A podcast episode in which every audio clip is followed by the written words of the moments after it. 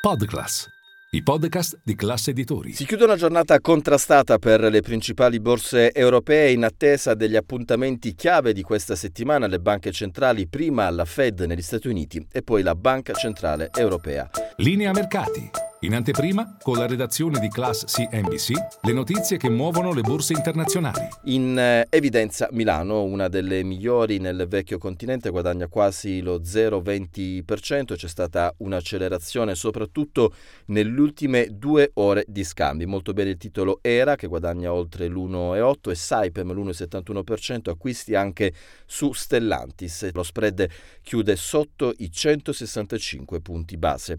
A livello macroeconomico, economico i due dati chiave oggi sono la manifattura in Eurozona e in Germania, dei dati deludenti. Il PMI manifatturiero dell'Eurozona a luglio è a 42,7, il consenso era a 43,4 punti male soprattutto l'indice eh, PMI manifatturiero tedesco a luglio 38,8 punti con un consenso a 40,4.